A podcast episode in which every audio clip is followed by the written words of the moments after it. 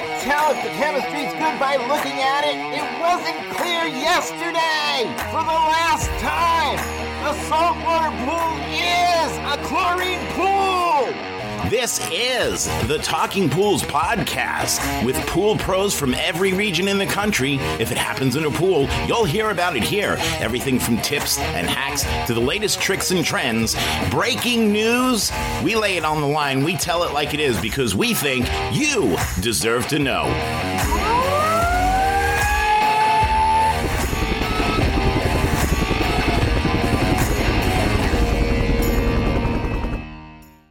I did want to let all the ladies know that we're having our upcoming Pool Girl Pro all-women's training, and it will be in Folsom, California, February tenth at noon. We will be going over how to wire automation and programming on the top automation systems we see. This class will be taught by myself and fellow member Deb Martin. If you're unable to attend in person, no problem. We stream it via Zoom as well. Just go to our Facebook group, P G P Industry Training Group, or you can email the podcast at talking pools at gmail dot com for more information. I can't wait to see all the ladies there. Make your voice heard. Join the Council for the Model Aquatic Health Code.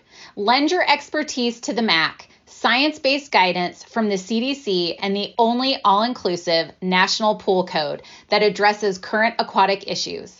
Learn more at C M A H C dot org. That's C M A H C dot org. Okay. One, two, three. Hey, everybody. Welcome to Tuesdays with Kelly and Dan. Hey, everyone. Happy Tuesday. Happy Tuesday, Kelly. Happy Tuesday. I am snacking on my com- conversation hearts because it is that time of year. Is, is it dinner for you tonight? I don't feel like eating food. I just kind of felt like snacking on something. So yeah. I, yeah. I had a big lunch. Probably shouldn't be eating these right now. But hey, the kids aren't here, so I'm not being, you know, bombarded with, I want some, I want more, yeah. you know. Yeah. You know, uh, our kids, our kids are older. They're twenty-one and twenty-three, almost twenty-three. And, you know, our son's in Alabama. I know I've said that a million times. So it's, you know, we, my wife and I don't eat at home much anymore. And, you know, maybe a couple of times a week she'll make dinner and we'll eat at home. Well, tonight was one of those nights. And as things happen, I got stuck at work and wasn't able to make it home. I had made, you know, ham and potatoes and blah, blah, blah, and all this kind of stuff. And I, I sent her a text when something at work went sideways and said, hey, I'm going to be here a little bit longer. And then I called her and I said, I got to go run over here and deal with this. And but she was okay. I said, what do you got going on, you know, for dinner? We going to meet somewhere or what? She goes, no, I made dinner. I'm like, oh, of course you did. Of course. It's like, David, it I'm never away. fails. The, the, you know, when she happens to make a nice meal, I end up screwing it up because I don't get home at any reasonable time and, and whatever. So anyway, I ate I didn't, I'd say I'd eat cold ham and potatoes, but I didn't. I came home and she had kept it warm, warmed it up, all that kind of stuff. But uh, oh, that's nice. Anyway. So. Yeah. I am. Um, we, we're big snackers. We're not like big meal people, but I've been trying to cook more for the kids. Max still only wants frozen pizza and cup of noodle or chips. And so yeah. yesterday I was like, hey, I'm going to cook. He's like, I want McDonald's. And I'm like, no. I'm making dinner. I want McDonald's.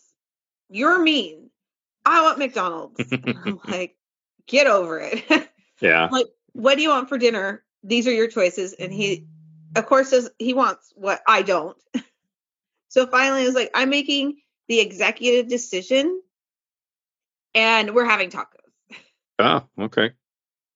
So I was just like, you know, I made the, I wanted something that was quick. He wanted something that was going to be long. Yeah. And it was like seven o'clock. And I'm like, we don't have time to be making chicken and rice. Sure. At least the way he likes it. Right. We'll, we'll be eating at like nine o'clock. Yeah. Well, that's, I, I ate, uh, gosh, a little over, um, maybe, maybe forty-five minutes ago. Okay. So for me, it's nine o'clock right now. So yeah, you know, eight eight thirty, and I just don't know how to cook for, I guess you can call it, one and a half people. Yeah, right.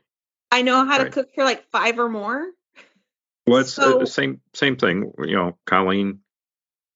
Um, and and shopping too. You know, you, yeah. you really you don't buy stuff that is small enough, and so we buy all this food, and then she cooks it, and we throw half of it away because it's only the two of us. Yep. And it just, I don't know. I'm sure it's not less expensive that we eat out many times, but it it sure seems like it to me with everything we're throwing away when we do eat at home. So, oh yeah, I I'm guess a, I justify it that way. I shop on Instacart, and I do that because I don't buy as much. Oh, okay. And yeah. So we buy what we need, but we even with that, we still have stuff that we throw out just because, like even like buying salad, for example. They give you enough for five, four or five people. I'm only one person. And if you buy the salad where it's like resealable, yeah, it's for even more people. And so it just, yeah. it goes bad before we can eat it. Right. And I only have the kids, you know, during the week, three days. And when it's my, and then when it's my weekend. So it's not like we're going to go through a lot. Yep. Yeah. Especially since my kids are at those ages, they just want cup of noodle and chips and pizza. Well, you know, you got to pack the leftovers, throw them in the truck with you, and, you know, have salad out of a bag during the day. If I remember to make my lunch. Yeah, right. So, speaking today, of today, I, today you were you ran into something kind of interesting, didn't you? Yes, I did. Uh, one of my warranties. This was this was an interesting gentleman. Uh, called me because he said his pump wasn't working. And so I was like, okay, you know, and he's like, I'm calling you because it's a, it's a Hayward pump. I'm like, okay, when was it installed? Oh, three or four years ago. Okay. Well, I, I, I need to know, like, is this a brand new pool, existing pool? He's like, it was a brand new pool. I'm like, okay, I need to know at least when your startup date was on your pool. And he's like, I don't know. Okay, well, and then I was just like, okay, well, I could just look at the serial number to see what the date is on that if you don't have any documentation. But that may make it so your warranty is, is you know, over before it was installed. Yeah, right. And he's like, so is this free? I was like, yeah, if it if it's covered under warranty, if it's a you know manufacturer defect, yeah, it will be free. Well, how long's the warranty? I'm like, well, it's three years. Well. So he quickly counted back and made sure it was like two months or two years, eleven months or something, right? Yeah. And I'm just like, sir, I'm going to need some paperwork to say that. Like, yeah. I just need something. And so he did find a piece of paper from the build, the designer of what equipment should be put in. So it would expire in, in March. Okay. Is it free for you to come out? Again, sir, I'm not sure. I won't know until I come and see what's what was the cause of the issue. If it's a manufacturer defect, it will be covered. If it is not, you will have to pay me a hundred right. something dollars for my service call fee. Well, I, I don't want to pay anything. Yeah. And I don't know when my, my warranty is and all this stuff. So I'm like, okay, well, give me all the information you have, paperwork wise. And give it to me. I'll contact Hayward. We'll figure out the logistics. So I did, he did send me this list of items the, the designer said to get, which he said he just bought them all. To contacted Hayward. Didn't have the serial number because he took a picture of the serial number on the motor, not on the front of the pump. Yeah. And so Hayward's like, as long as it's not an installation error, we'll, we'll cover it. I'm like, okay, call him back. Is this free? I don't, I'm like, I'm not sure if it's, I had to say this like multiple times, this guy, I don't know how many times I, or I didn't know how else to say it. I didn't know how many times more I needed to say it. Yeah. So, but I still had to give him the same spiel I give everybody. If it's not covered under warranty, you're going to have to pay me one hundred thirty-five dollars for a service call fee. Well, how will you know if it's, if it's covered? I have to come out and take a look. Oh my God. Anyway, so I get there and there were a few problems with the way it was installed. The first thing I noticed was they used Romex twelve gauge in an inch and a half conduit. Half inch conduit. Oh, yes. Half. I'm sorry. It's like seven o'clock and I'm tired. Yeah, I get it. uh, it was, yeah, it was twelve, twelve gauge uh, Romex in half inch conduit, which you're not supposed to do because there is a percentage. I believe you have to have what? eighty-three percent or sixty-three percent? Um, you, if I remember, I think you can only fill fifty-three percent of the conduit. Yeah. You have to leave forty-seven percent of it open. Yes. That's I think right. That's what it is. Yeah. Um, and isn't that so that it doesn't cause any overheating and melting and right. all that jazz? So it's not that he used the Romex that was bad. It was just he should have put it in a larger conduit. Mm-hmm. Next thing that was wrong was the installer wired it for one twenty volts, which that's fine with Hayward's pump. You could do two forty or one twenty, but he switched the wires. So where the, the L one for the live goes, they he put the neutral. Okay. And where the L two slash neutral is, he put the the live, the, the live black wire. The hot wire, yeah. Yeah. The, and um, but for some reason, it worked for however long he had it. But then when I went to the breaker, they used a two forty Siemens G F I breaker, but only used one leg of it or one pole of it. Oh, yeah, because it's a one ten feet. Sure. Right. But technically, you're supposed to use a one twenty. Yeah. You know, one, single pole, twenty amp breaker, G F I protected if you're going to okay. do that. Right. So there were some issues. Um, we still covered it, and I fixed those things so that it wouldn't be unsafe. Oh, that's good. The on the breaker, mm-hmm. was there anything else connected to the other half of it? No. Oh, okay. So you had, yeah, I looked at that when I first got there. I'm like, wait. Yeah. Um, they put the the black live hot wire on the first pole. And sure. then they put the neutral on the neutral uh, part of the breaker. The neutral load. Yeah. Well, that's yeah. a plus. At least they got that right. Yeah. That, that was great. Um, I also was like, well, maybe they meant for this to be two forty due to the fact of the white on L one for the live yeah. hot wire, but it didn't make any difference. The pump still didn't work. Okay. So,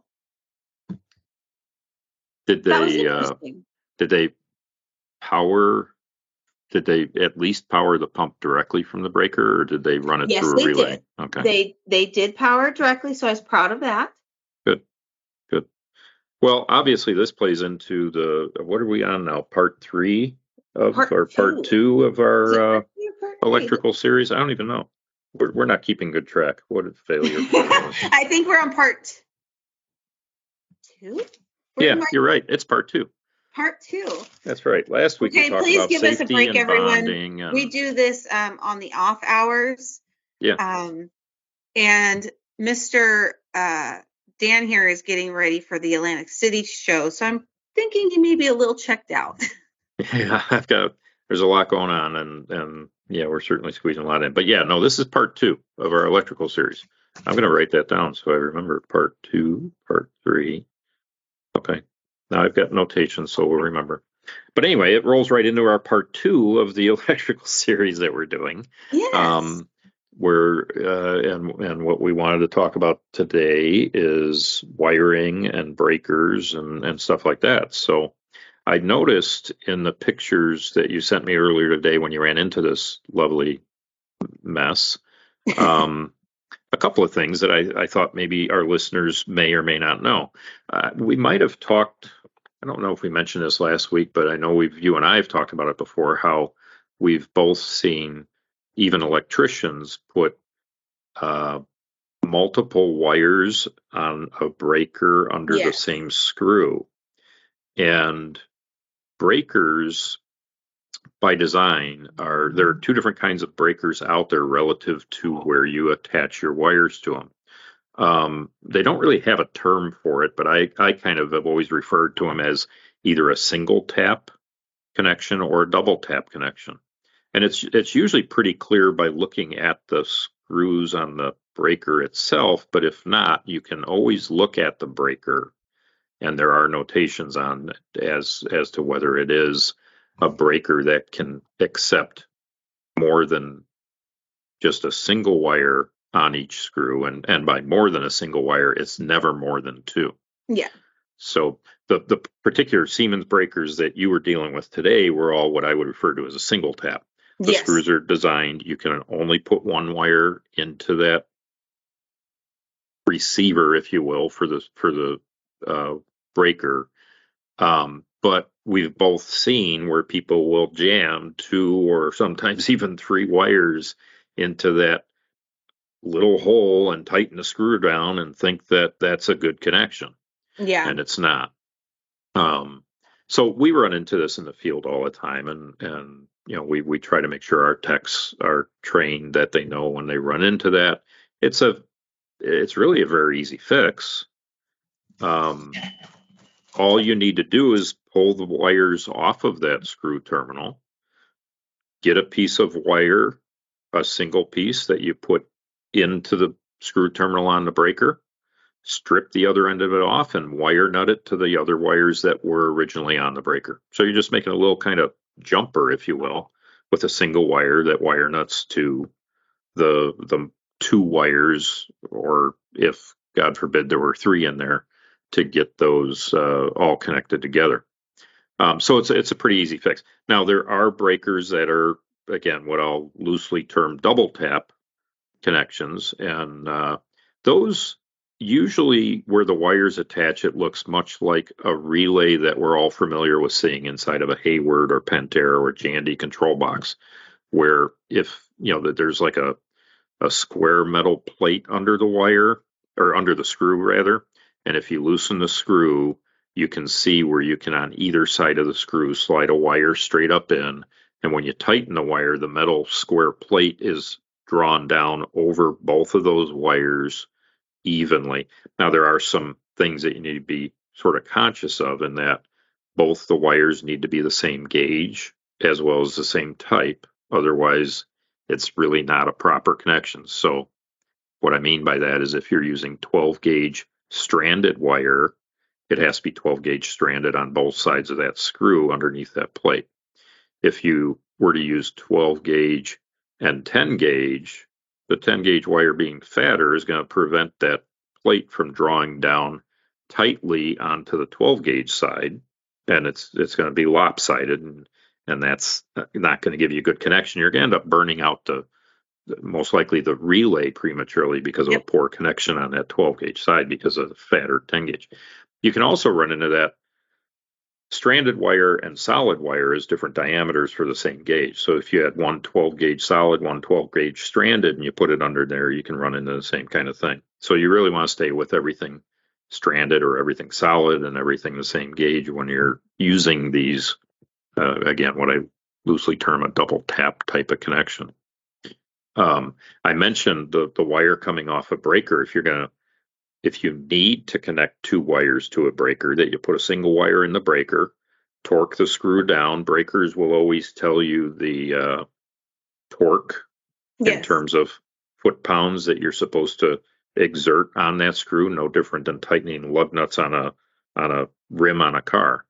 And those um, Siemens breakers, as I showed you earlier, it's it makes it nice and clear what that is. It, it's really easy to see. Yeah, so they and they're the different size wires will have different torque, um, which makes sense to me because you know the of what you're doing and the diameter of the wire relative to what it's going into and and the distance the screw is compressing and all the rest of it. But at any rate, when you when you use this single wire as a jumper, if you will, from the breaker to then a couple other wires and a wire nut, um. a real common mistake when connecting wire nuts that people make is they take, say you got two wires you're putting together under a wire nut. They'll take the two wires and twist them together and then put the wire nut on and twist it again. And right. That's an improper way to use the wire nut. When you use a wire nut, your wires should be straight. You know, you, you, you cut the end of the wire, you strip the the sheath off, and you put them next to each other and put the wire nut on them and just tighten it down. You don't pre-twist the wires into one another when you use a wire nut. And then also use the right wire nuts depending on the size of wire.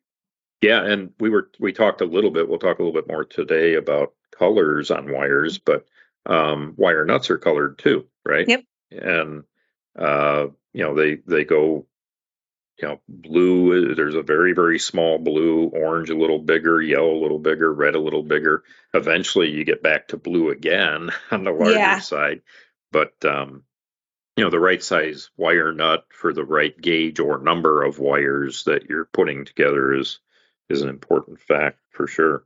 And then uh, what I have noticed when you do buy those wire nuts in the various colors is on the container, it will tell you what gauge wire, how many of each particular gauge can mm-hmm. go into that wire nut. So you're not just playing a guessing game of, let's see which one will fit. Obviously, if you've lost the um, container, it might be different, but you could probably Google it because yeah. the colors are pretty uniform. It's not like you're going to buy one brand and they're going to have pink, purple, and yellow, and the right. other brand's going to be yellow, red, and blue. Right. Which is...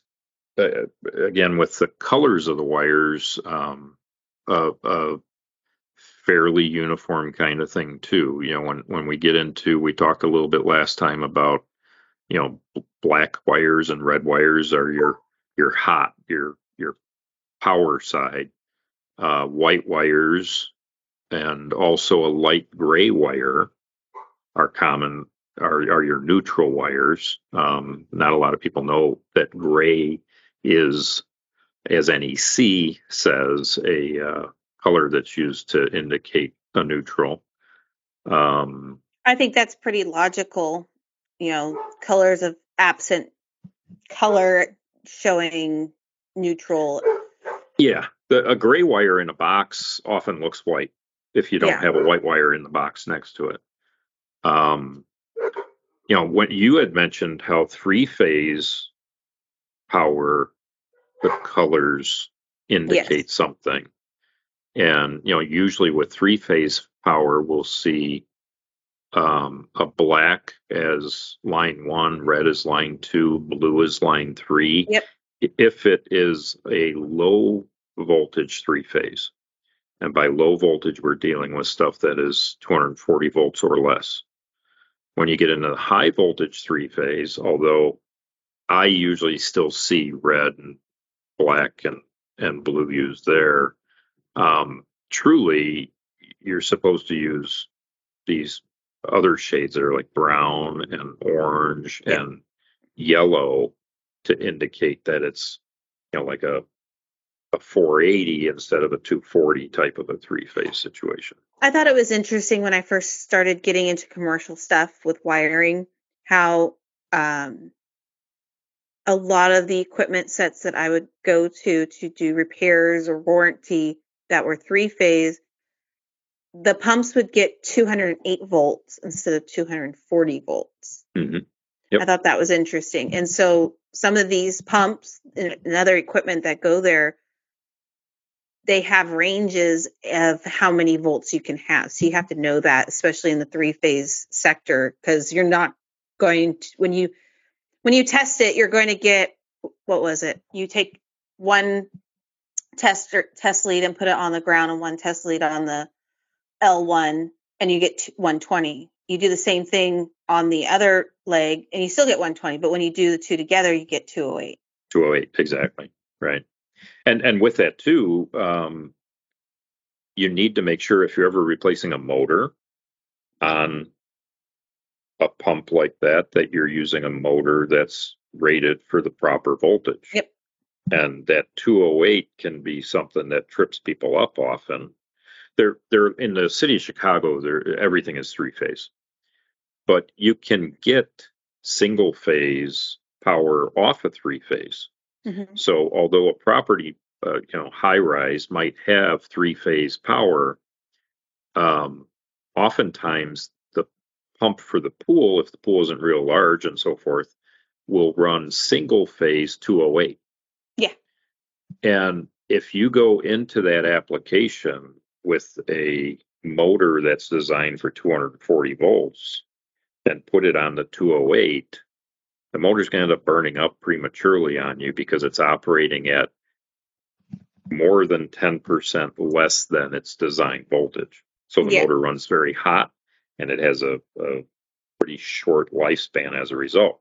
And we've had properties that we've serviced through the years where the, the maintenance people in the building are like, oh, yeah, we got to put a new motor on this hot tub every year. Really?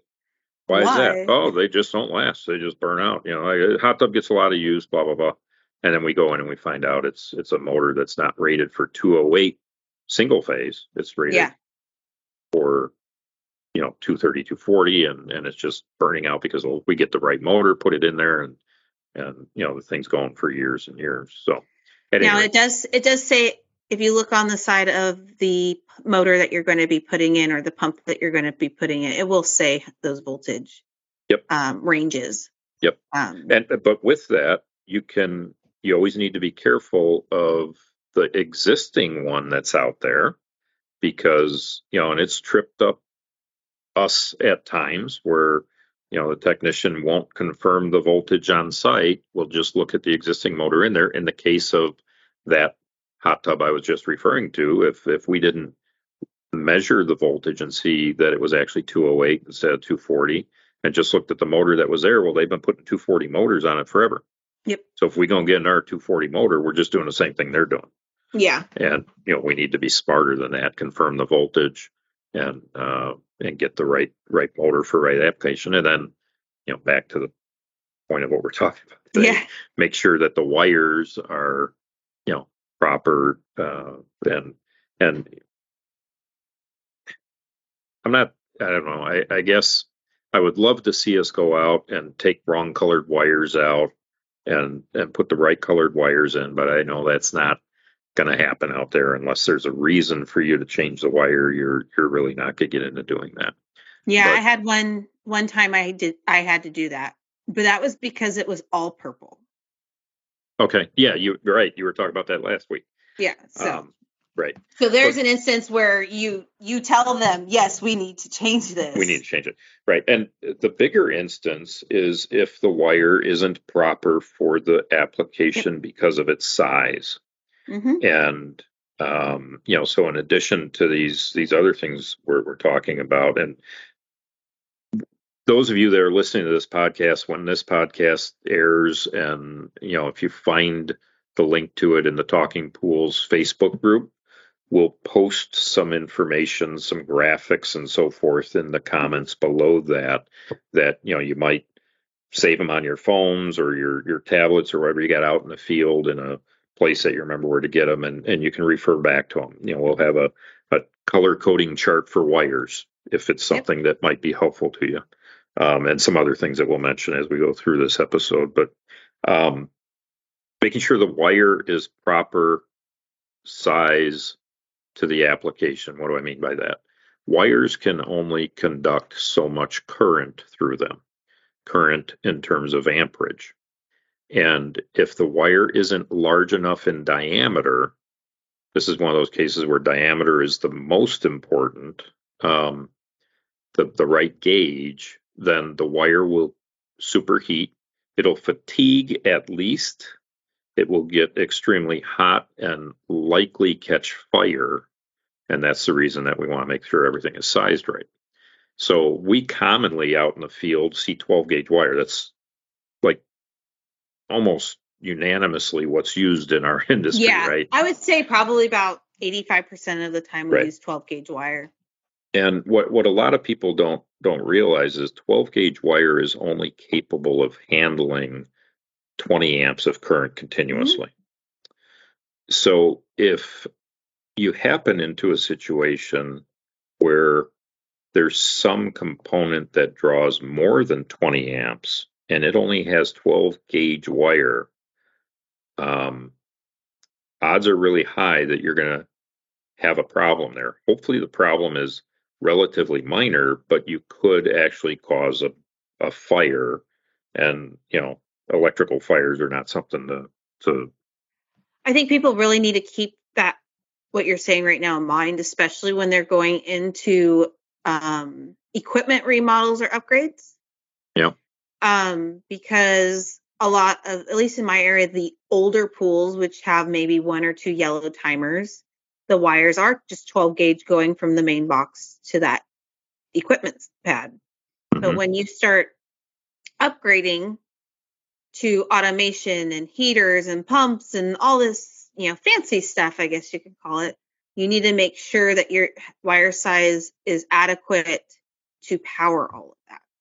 So right. you may not, twelve gauge may not be enough. Yeah. And often, often it's not, especially on feeds yeah. into the the pool equipment box, whatever that box may be. You know, the uh, our friend Heather the other day um, was was talking to us about a, a pool she had built, and and she was the death pool.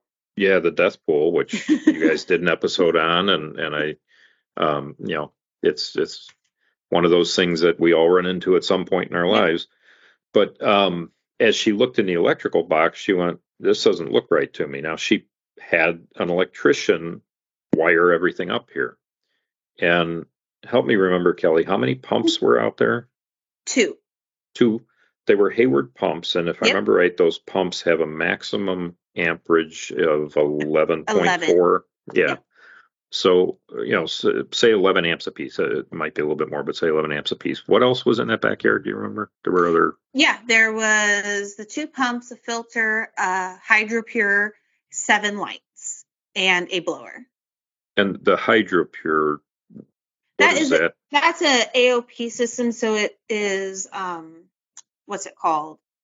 U V and ozone okay. um, system. And they ended up having that wired with the two pumps in one okay. breaker.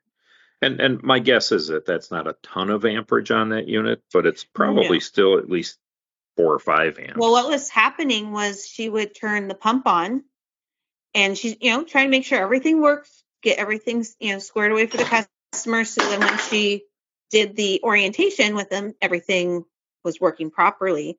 Yeah. But when we would go to turn the HydroPure on after everything else was on for the that one breaker, it would trip the breaker. Okay. And that's when I was like, okay, we need to open up the box, see what's attached to, what's going on. Oh, so that's what prompted her to see all of this yeah. sort of craziness in the box. That makes sense.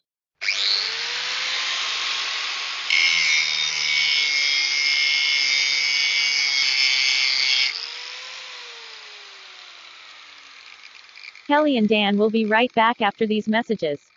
Have you heard there is a group of pool service professionals nationwide that are here to help grow and protect your business? The Independent Pool and Spa Service Association, known as I P S A, is here to help you. By joining the largest trade organization created by and for pool and spa service techs, you gain access to industry networking opportunities, exclusive educational offerings, I P S A's Tech for Tech route coverage, and more. So be independent, supported, and part of a professional community. Go to I P S S A dot com to learn how to be a member of I P S A today.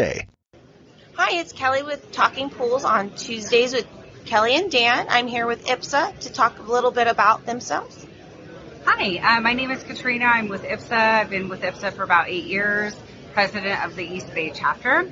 Um, some of the things I love about I P S A is that it uh, want everyone wants to be professional, and it produces professional people. And one of the great benefits of I P S A that a lot of other um, organizations don't have is sick route coverage. So if you have um, an emergency or a, an illness, then you know that you're not going to lose your business because you couldn't work. I strongly, strongly recommend joining a trade association. Yes, I think you should join I P S A. Um, thank you for letting us talk with you for a quick second. Thank you. Um, if you're interested in I P S A, you can go to I P S A dot com, or you can even uh, contact someone within your area, or even check with your distribution of who the chapter is for where you are. So have a nice day. Well, you know, if you just the two pumps and, and that unit by itself, forget the lights, forget anything else going on in the backyard, we're we're sitting at about twenty, probably six or seven amps. Yeah. And, you know, we just said twelve gauge wire can only handle a continuous continuous amperage of twenty. So the as we look at pictures that Heather's sharing with us, we notice that the power feed from the house into this box is a twelve gauge wire. Yep. So the electrician ran a feed from the house, twelve gauge. My guess is it was probably on a thirty or maybe even a forty amp breaker in the house. So, possibly. You know, uh, going a step further from making sure that wires are sized properly for the load they need to deliver, making sure you have the right size wire for the pump and for the lights and for a blower and whatever else you got going on. Um, you need to make sure that the wire is a match to the breaker. Yes. So the breaker being the the safety device that's going to shut off should over amperage occur to prevent a fire. You we see all too often where electricians or you know lay people, do-it-yourselfers, or people that just don't have this kind of of knowledge will put in a thirty or forty amp breaker with twelve gauge wire. Well, if the twelve gauge wire can only handle twenty, even if it's only running out to one eleven amp pump, oh, not a big deal, right? We're way under amperage. That, that wire is going to run cool. If there's ever any kind of a short that would cause that wire to have more amperage drawn on it, or if the pump were to have some sort of a, a failure that causes it to draw more amperage, if that pump starts drawing more than the twenty amps the wire can handle, again, that wire can catch fire. Yep. And if the breaker's thirty amp, it's not going to trip until the thirty amps is achieved. Well, and that just because you put a piece of equipment in and it keeps tripping does not mean you put a bigger breaker on it.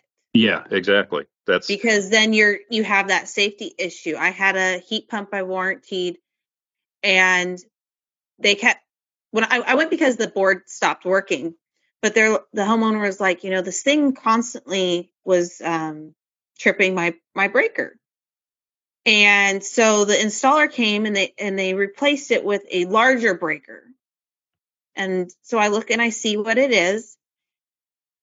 They. This particular heat pump, you need a fifty amp breaker, non-G F I. You don't put G F I breakers on heat pumps. It will trip them every single time.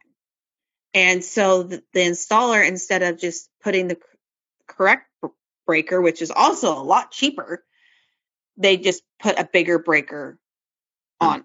And it's like, that's gonna that's gonna cause issues because you want to limit the number of amps max so that it is a safety feature, not a right. Oh, here's just a, a switch that you're turning on and off. Right. And with that, was that did they run twelve gauge wire to that heat pump too? No, not. Luckily okay. they, they they ran this the right size. They ran okay. uh, number six wire. Good. But my point was is you can't just just because something's tripping doesn't mean put a bigger breaker. No. You need to figure right. out why is this tripping. Yeah. Yeah, absolutely. And I know there's a lot of people that I've I made that comment to about heat pumps don't put a G F I breaker or a G F C I breaker on it. And they're like, well, that's not safe. And I'm like, the way that the heat pumps work, it trips the G F C I. So you do not put a G F C I breaker on the heat pump. Hmm. I wasn't aware of that. We don't have heat pumps in our market. It's it's not long enough of warm enough air for them to be effective, so gas is what we use by us. The um you know in our springs, April, May, heat pumps have effective use when you're into June through okay. sometime in August. But, well, then there's really not a point if it's that short. No, and when we once we hit the middle of June, my own pool is eighty-four, eighty-five degrees from the middle of June until the middle of August without any heat on. Okay. So it, it, you know, we need to heat our pools from April first until the middle of June and from the middle of August until November first. Yeah. And during that time, the nights can get down to, you know, fifty degrees, forty-five degrees, and, and heat pumps just aren't going to do anything yeah. for us. They so. work really well in my area. So um, yeah. another wiring thing that I did occur or I did experience, um, again, on a heat pump, I went because they couldn't get to turn on, and they they did have a fifty amp breaker on it. However, they used ten gauge wire on it. Mm. The installer said that he thought he could do that because it was a short run, that he could downsize the wire. Yeah, you know, in, in some cases there are, I mean, there there are definitely lengths of wire definitely play into it. Um, but not going from a six to a ten. No, it should have been either a six or an eight. Right. And yeah, he went down to a ten. And in this particular situation, I had to collect one hundred thirty-five dollars mm-hmm. from the installer and have them reinstall it correctly before I can come back out and warranty the equipment. Yeah. And that may not, ha- and to be honest, that might not always be the option. Sometimes right. they will just be like, sorry, you installed it wrong the first time. We're not covering it. Yeah. Yeah. And I, I, because isn't there a formula to how much you can downsize in those short run situations? I don't, I'm sure there is. I mean, all of this boils down to math in one way or another, but I know the, the, the truly every piece of equipment you ever install comes with something. Mm-hmm. And we've talked about this in the past as to tools that you should use. And that something it comes with is a manual. And yes. And those manuals will tell you the proper wire size, the proper gas pipe size, the proper whatever. And if there is an option to go, uh, they usually identify that, you know, say up to fifty feet, use eight gauge. If you're going from fifty to uh, or over fifty feet or fifty to one hundred feet or something like that, use six gauge. You know, like they mm-hmm. usually the, the the charts are set up that way. They're they're set up that way on gas as well for gas heaters, where, you know, okay, if you're ten feet away, you can use a three quarter inch pipe, but, you know, from ten feet to fifty feet, you got to go up to one inch and yeah. so on. Um, so yeah, you're. To your point, though, I'm sure there are formulas that, that can See, allow I, that I was to always taught that if it is a short run, and I mean short as in within six feet, you can downsize the wire once. So in this case, six is ideal, but you can go to an eight. And by the way, when it comes to wire size, the bigger the number, the smaller the wire, the sm- the lower the number, the bigger the wire. So if you have right. um, ten gauge is smaller than eight gauge. Right. Yeah, and it goes all the way until you, as you go down, as you go from, you know, twelve to ten to eight to six to four, eventually you get to zero, and then it goes back up. Um, but by then you're dealing with nothing. You're, I mean, we're never going to deal with any of that kind of stuff. No. You know, we'll use sixes, fours, maybe, uh, and it's very, very rare that we're ever dealing had, with anything other than fours. I had one equipment set we had to use threes. Yeah. But we had, what, we were four pumps, a heat pump, a heater. Sure. You know, control center. Um, yep. I think that had like twelve lights on it. Like it We've, was, I think one hundred twenty-five of, amps we did. Yeah, some of our bigger um, projects we've had to run, uh, you know, one-aught or three-aught. And when I say the numbers go the other direction, that's that's what they're referred. You go, you know, eight, six, three. Then you go to it's it's written one slash zero, mm-hmm. and, and you know it's it's it's called one-aught, and then the next one is three-aught. Well, one-aught wire is good for one hundred fifty amps, and a three-aught wire is good for two hundred amps. And we've had projects where we've had to run, uh, you know, uh, one hundred, one hundred fifty amp service from the house to the pool mechanical area because of everything going on in the backyard. On that and, pool, I made sure the builder or had the electrician come and pull that wire. Oh, yeah. It was like a one hundred fifty r- foot run. And I'm like, I'm not yeah. doing that. Yeah, and that That's wire, expensive.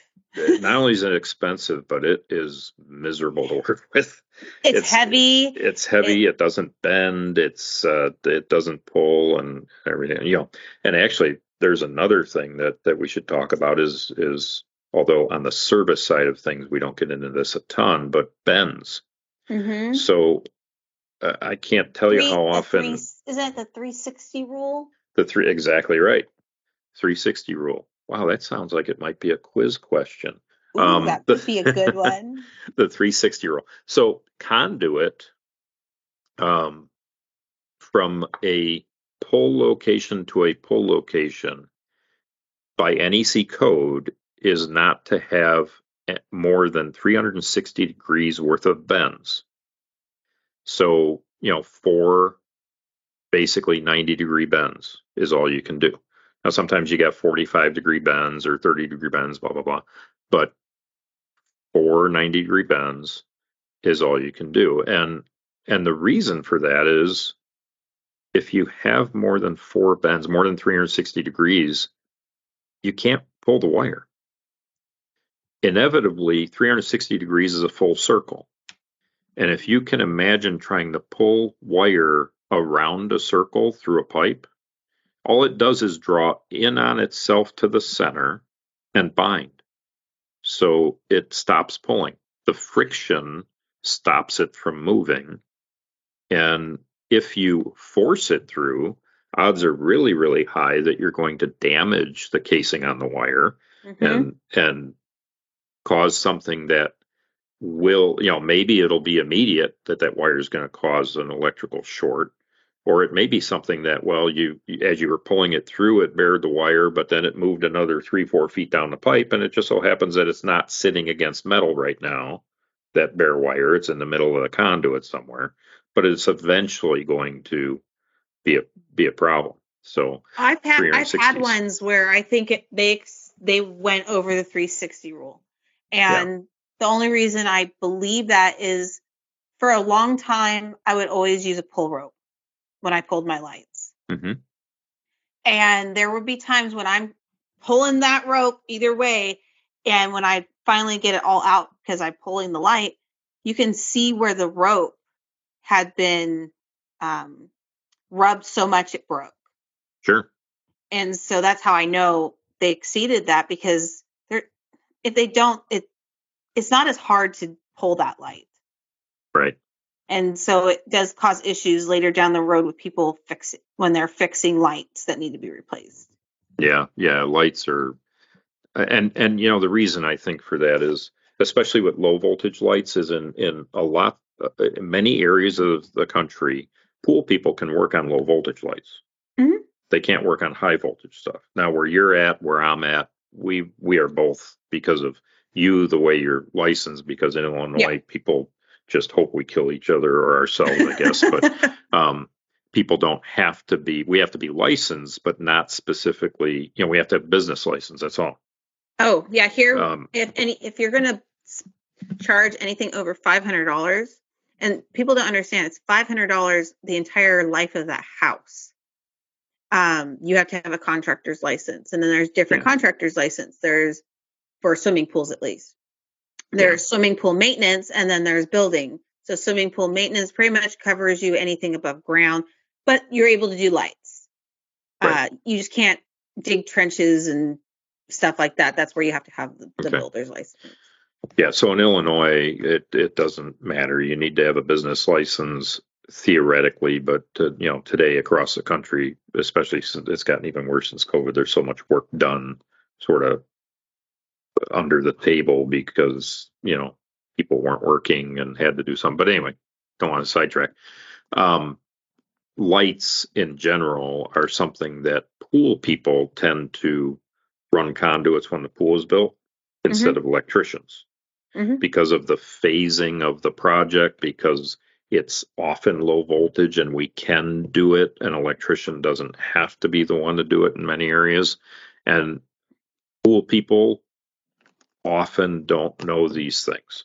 So yeah. when they run the conduit, they think they're running pipe. And not that we like to see a lot of nineties in plumbing either for, for water in a pool, but all they know is they got to get it from A to B. And if I've got seven elbows to do it, I'll put seven seven nineties on this conduit and and do it. And a lot of times too, they might even be pulling the light as they're doing it.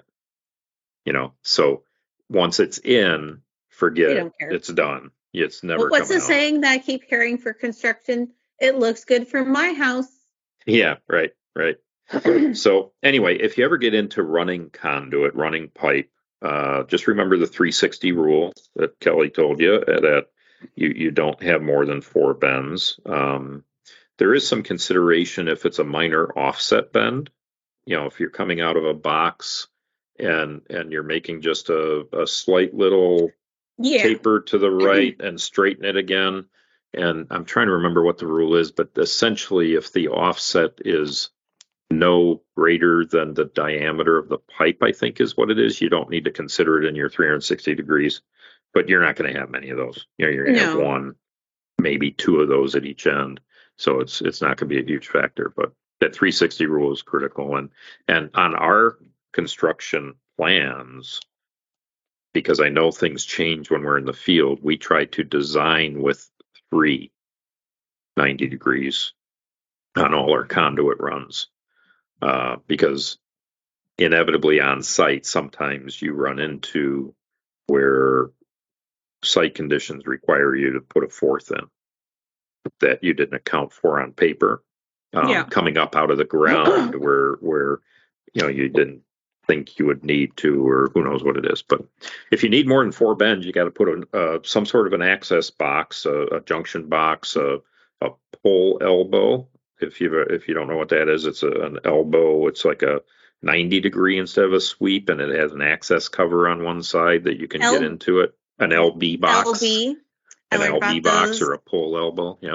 Um, uh, yeah, and those those are actually helpful when you're pulling long distances.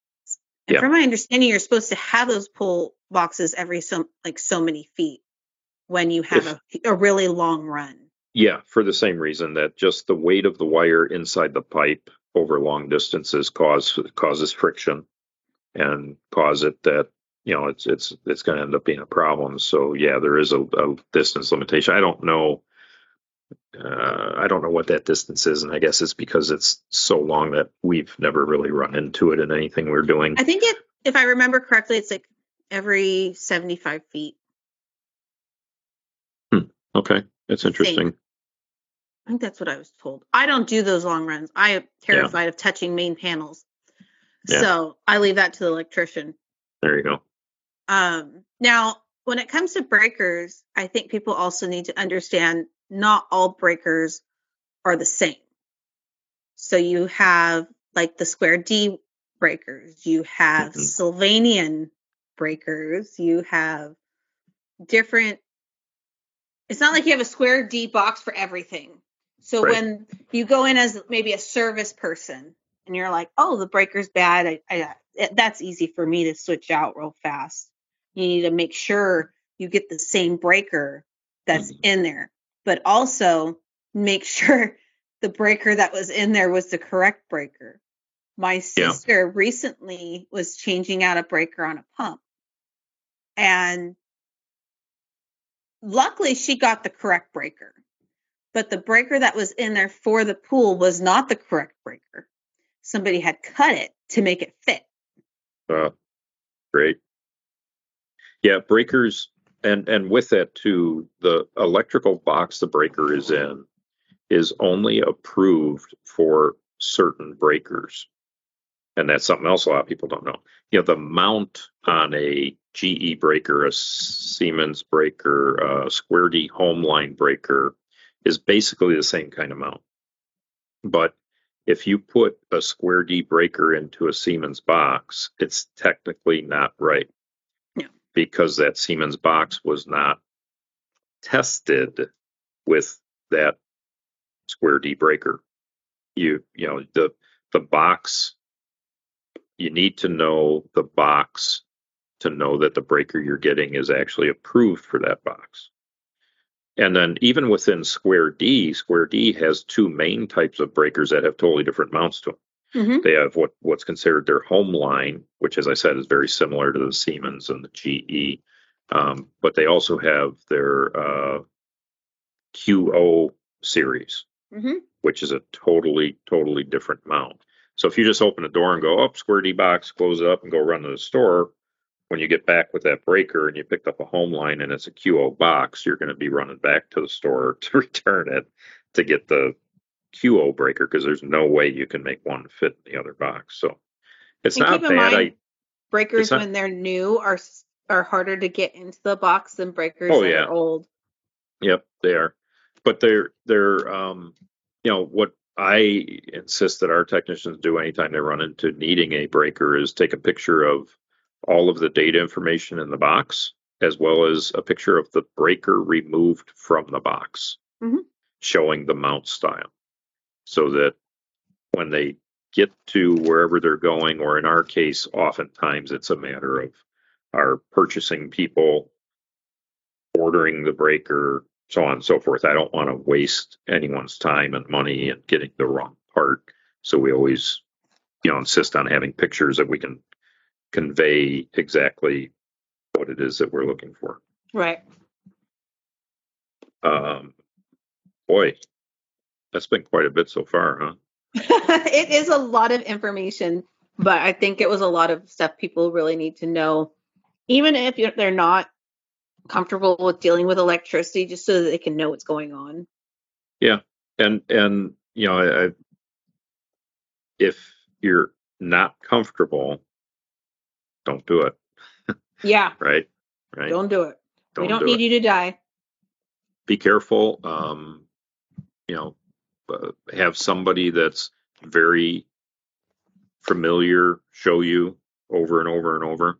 Um, our technicians really don't get into doing wiring uh, and until they've gone through a number of different training, both in person, uh, in, in the person, in the field, with the, you know, the senior technicians, with the, the trainers, all this kind of stuff before we say, all right, now you're ready to do it. And as I said last week, a lot of that falls down to in my infancy in the industry when I electrocuted myself pretty bad. And I don't want anybody ever running into something like that, either to themselves or because of something they did that somebody else, God forbid, gets gets hurt by it. So. Right. Um, at any rate, so that's part two. Yes, hope it was, was a help. If there is anything, like like uh, Dan said, we're going to post some resources when this episode comes out in the Talking Pools podcast group, Facebook group. So if, if you are not a part of the group, make sure to join so you can see those resources. Um, there is one book I would recommend getting if you're going to do electrical as a resource, um, and it's called the Ugly's Guide, and it goes over the the wire size that you can use and what conduit and all those things that you, you need to know. So um, you can get it like on Amazon. Yeah, it's a little little tiny book. Yep, like pocketbook. Yep, yep. It sits in my truck. It never leaves. Yep. Great, great um, resource. But then, like I said, the resources we will be giving you are great to have on your phone. You know, screenshot them, whatever, so that you can access them later. So you, if you have those questions, they're there. Now, if you have any additional questions on breakers and wiring, please let us know.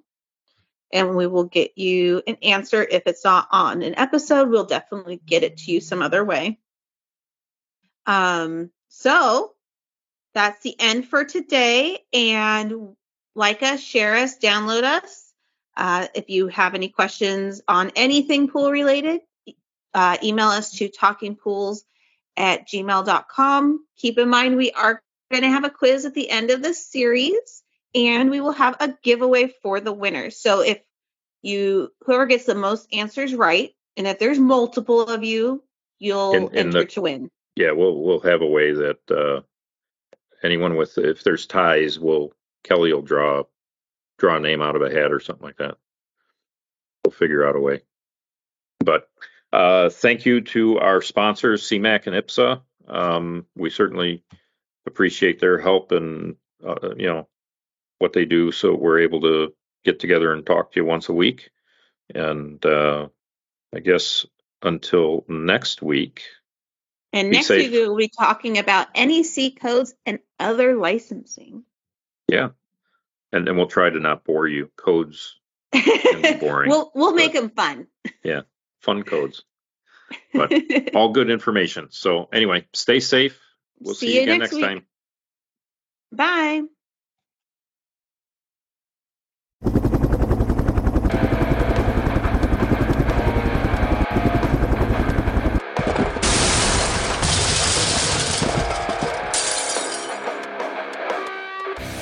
I just wanted to take a minute to say thank you for listening today. I'm hoping you enjoyed the episode as much as we enjoyed putting it together for you. Listen, it's been a couple of wacky, crazy, screwed up years from pandemic to Poolmageddon.